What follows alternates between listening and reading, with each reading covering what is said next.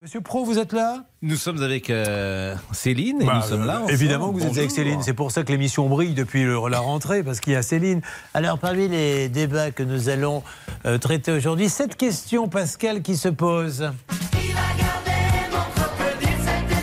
Est-ce que vous avez une réponse à donner Il a gardé son crocodile. Est-ce que vous connaissiez cette chanson Parce qu'on l'a évoquée tout à l'heure et personne ne me croyait quand je dis qu'elle a vraiment existé. C'est le groupe Otawan Ah qui oui, chantait T'es Ottawa, ok, t'es pas, ils ont euh, chanté. Bien sûr, voilà. t'es ok, t'es bad, t'es in. Exactement. Je me souviens de ça.